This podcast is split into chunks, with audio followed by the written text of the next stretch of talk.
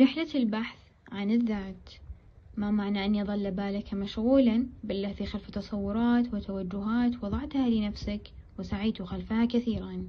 ثم تتراجع في منتصف الطريق وتقول لنفسك ليست الطموح المنتظر ولا المكان.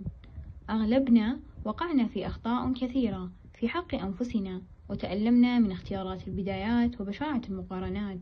ربما نختار العمل غير مناسب أو الشريك الغير مناسب.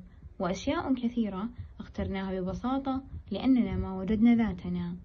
أحيانا لا تميز بين رغباتك وما تحبه وما تكرهه وما تستطيع العيش بدونه وتشعر بالخوف والقلق المستمر من أن تخطو خطوة غير محسوبة أو السير في طريق تحسبه إلى الأمام وهو يقودك لنقطة الصفر القديمة. ما الذي يميزك؟ ما هي أهم صفاتك؟